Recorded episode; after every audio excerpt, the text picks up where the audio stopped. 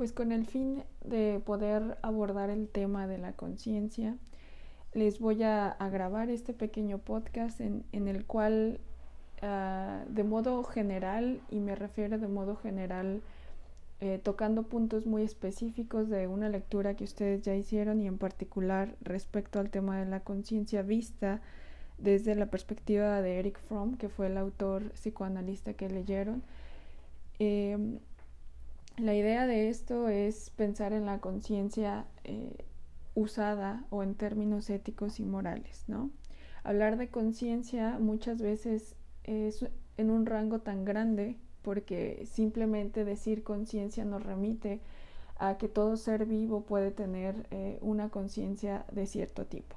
Hablar de conciencia con SC, porque hasta eso, en eso hay que tener eh, cuidado, es hablar de cierto grado cierto grado de importancia que el, organismo, vamos a decirlo así, le da al entorno en el cual se mueve y este grado de importancia pues es fundamental para su sobrevivencia, ¿no? Un animal, eh, un perro, pensemos como ejemplo, es consciente de su entorno hasta, hasta cierto punto, ¿no? Es consciente en tanto que esta, esta conciencia le permita eh, satisfacer sus necesidades, evitar peligros y así sobrevivir, ¿no? Eh, reproducirse y así seguir existiendo de determinada manera, de la mejor manera posible, ¿no? Entonces, si nos ponemos a pensar en la conciencia en ese sentido, pues esta puede ser tan amplia eh, para poder ser aplicable a todo organismo sintiente, a todo organismo eh, pues capaz de, moverse y capaz de buscar su propio beneficio, su propia sobrevivencia, ¿no? Sin embargo, eh, metiéndonos con la lectura de Fromm, que fue el autor que, ya leyeron, este nos habla de una particularidad, esta conciencia que solamente es con C, eh, digo, igual es una cuestión a la que podemos atender para, para poderlas diferenciar aunque no parezca tan relevante. Esta conciencia con C de Eric Fromm nos va a hacer pensar en esa conciencia de corte ético, ¿no? Esta conciencia de corte ético que naturalmente podemos eh, pensar que se contrapone a un tipo de conciencia como la que acabo de caracterizar, ¿no? Este tipo de conciencia es más bien eh, estar consciente percatarse de que existe algo como una conciencia, algo que muchos otros animales no, no tienen, no tienen esta, esta eh, reflexión hacia esta propia conciencia. Y digo muchos otros animales porque los animales de la especie humana son capaces de hacerlo, mientras que todos los demás no. Entonces esta conciencia que el autor va a definir propiamente como una conciencia que es una voz interna, es eh, la voz que puedes escuchar dentro de ti y que te puede eh, dar una pista o te indica al final de cuentas hacia dónde dirigirte, hacia dónde dirigir tus acciones en, el, en busca del mejor beneficio, ¿no? Siempre o eh, si bien eh, puedes pensar antes de, de, ejecutar una acción hacia dónde puedes dirigirte para poder como sopesar las diferentes pues las diferentes posibilidades que tienes para elegir la mejor también te puede hacer pensar en una acción que ya ejecutaste, ¿no? Y pensar sobre esta y pensar eh, si fue de hecho la mejor opción, incluso eh, lastimosamente eh, culparte o sentirte mal por, por haber hecho lo que hiciste, ¿no? O sea, la conciencia vista desde, con, con tintes éticos, visto desde la ética, en realidad es esa reflexión que podemos tener sobre nuestras propias acciones que nos va a permitir eh, corregir, pulir o buscar la mejor situación, la mejor opción eh, en la ejecución de nuestras, de nuestras acciones, ¿no? Parece pues también que esta conciencia no es tan simple, vista como nos la plantea el autor, no, no la podemos pensar de manera tan simple como como lo he dicho hasta ahora, es decir, no solo es esa voz interna, incluso esa voz interna tiene matices y esos matices que podemos pensar junto con el autor, pues podemos dividirlos en dos. ¿no? Eh, hay una conciencia de corte autoritario, una conciencia de corte humanista. Este tipo de conciencias, a pesar de que podemos eh, con fines analíticos eh, dividirlas y decir que son dos cosas distintas, naturalmente eh, no vienen separadas en el individuo, o mejor dicho, no podemos decir que el individuo tenga una pero no otra, o que el individuo participa a veces de una y a veces de otra. En realidad es muy difícil separar la una de la otra en un, mismo individuo.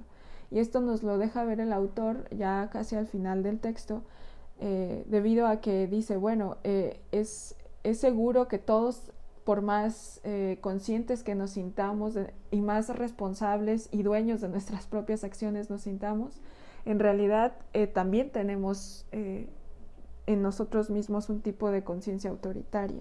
Y a veces es muy difícil determinar cuando nuestras acciones estamos ejecutándolas de hecho por voluntad propia, vamos a usar esa palabra, que cuando eh, son acciones impuestas o son normas impuestas por alguien más. Y por ahí entonces ya se deja ver esta distinción que el autor yo creo que ejemplifica bastante bien a lo largo de su texto y que no es tan complicado eh, sintetizar a lo mejor en dos, eh, pues en estos dos grandes grupos, ¿no?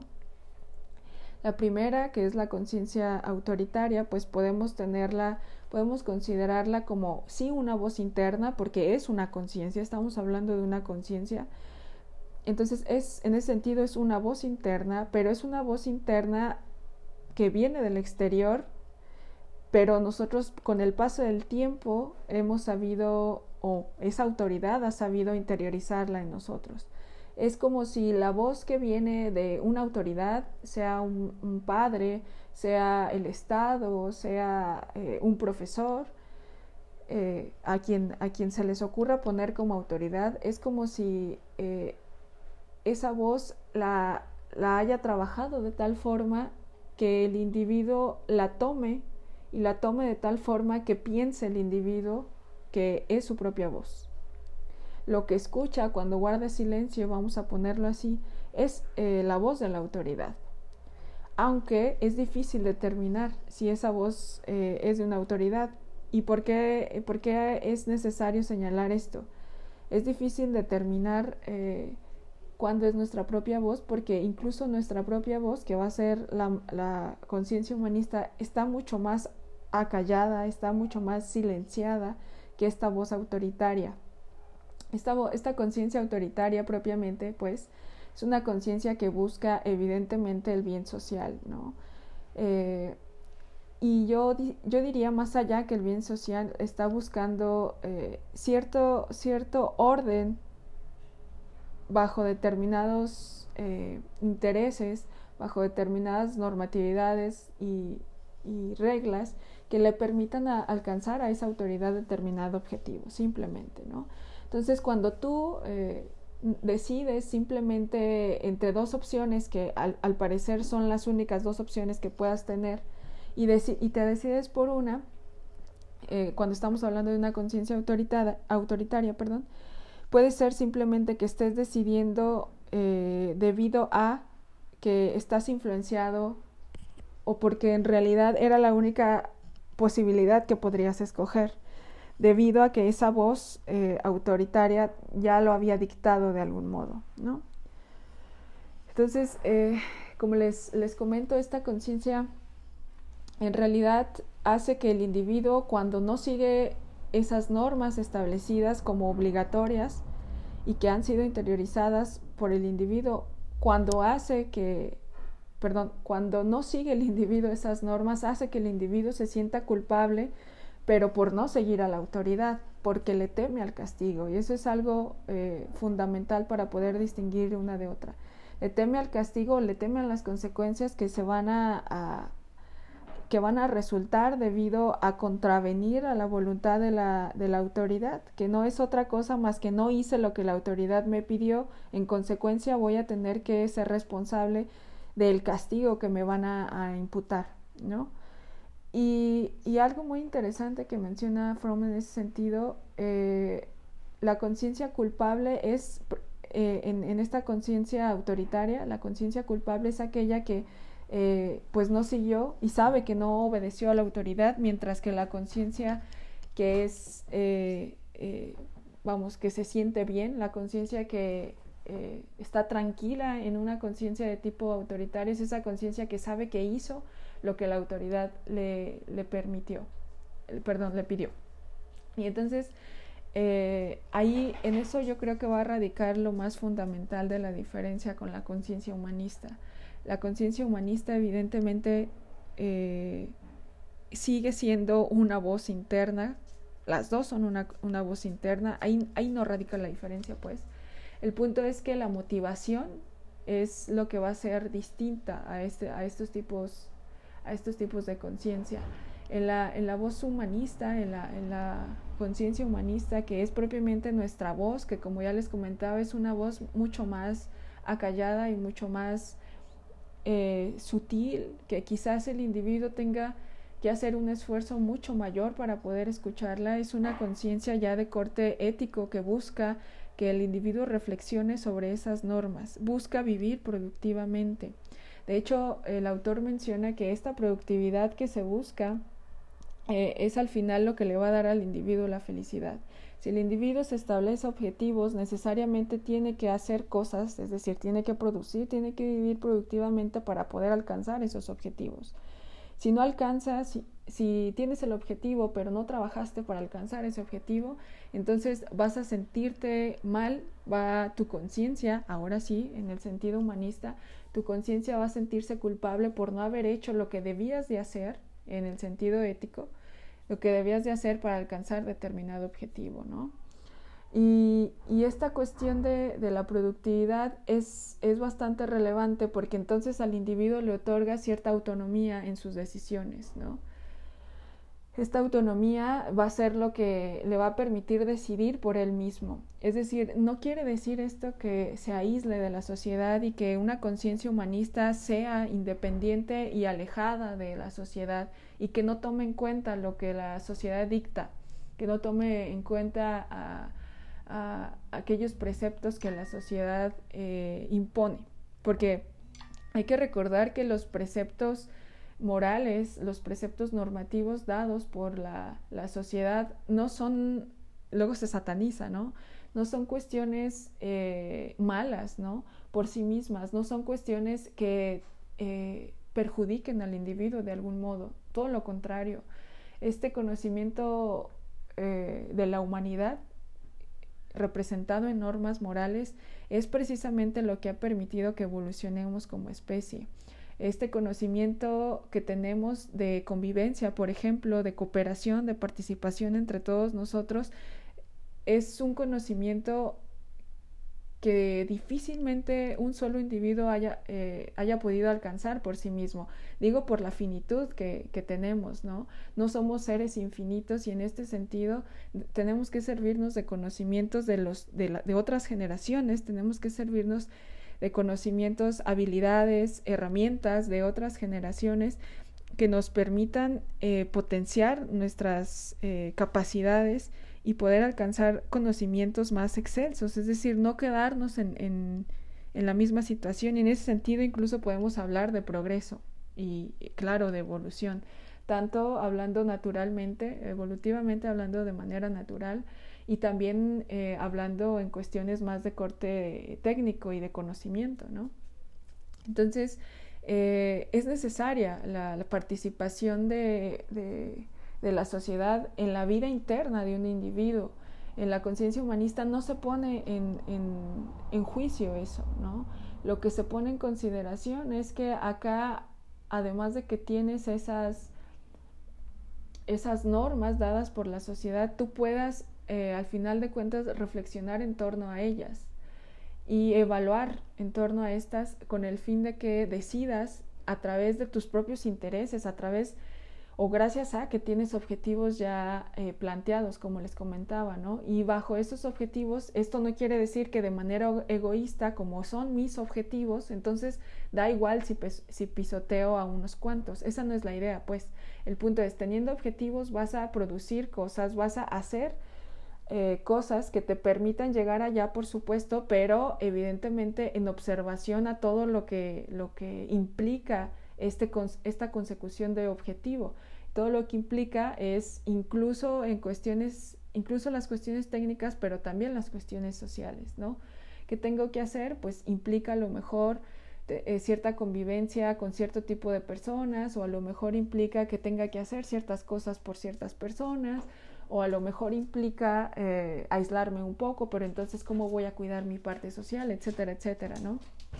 Entonces, eh, esta conciencia humanista no hay que verla precisamente como la parte buena del individuo versus la parte mala que es la conciencia autoritaria.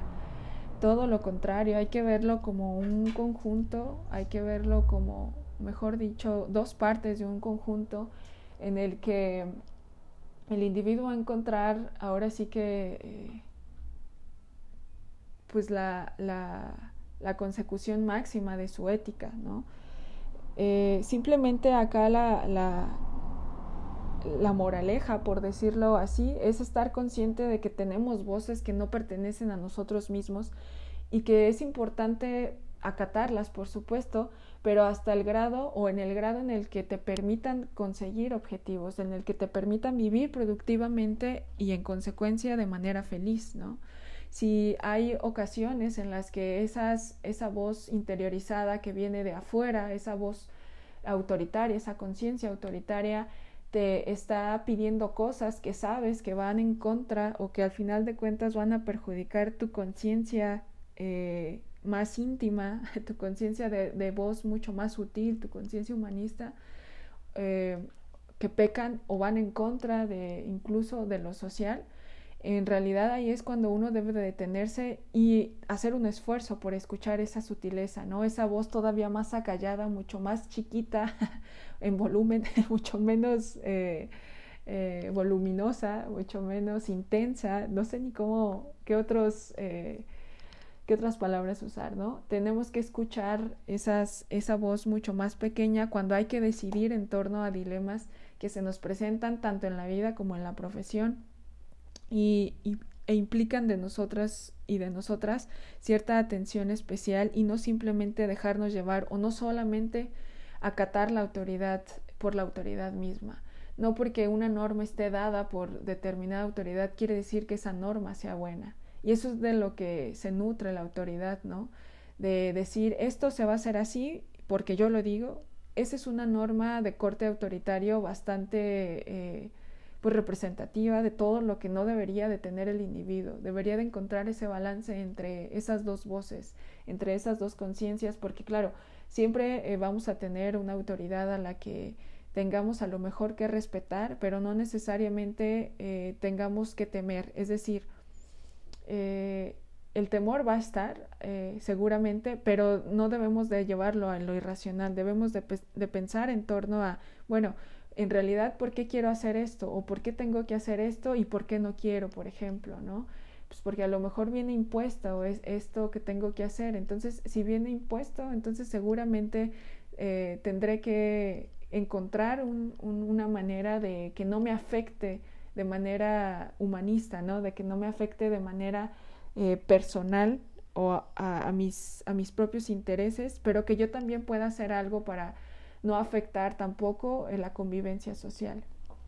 Entonces, esto yo creo que se podría ver mucho más claro cuando nos ponemos a ver dilemas, dilemas ya muy específicos y ejemplificados, ahora sí, como eh, la actividad que les dejé el día de ayer en aula, cuando nos ponemos a ver ya cuestiones en las que hay que decidir en torno a, ciertas cuestiones eh, laborales, por ejemplo, profesionales y también personales, por supuesto, en las que eh, te encuentras en un dilema de no saber si acatar tal valor o acatar tal otro valor que son igualmente válidos, pero que sabes que a lo mejor uno puede tener ciertas consecuencias y otro tiene otras consecuencias que hay que pensarlas, que a lo mejor son igualmente buenos, pero también son igualmente malos eh, las consecuencias.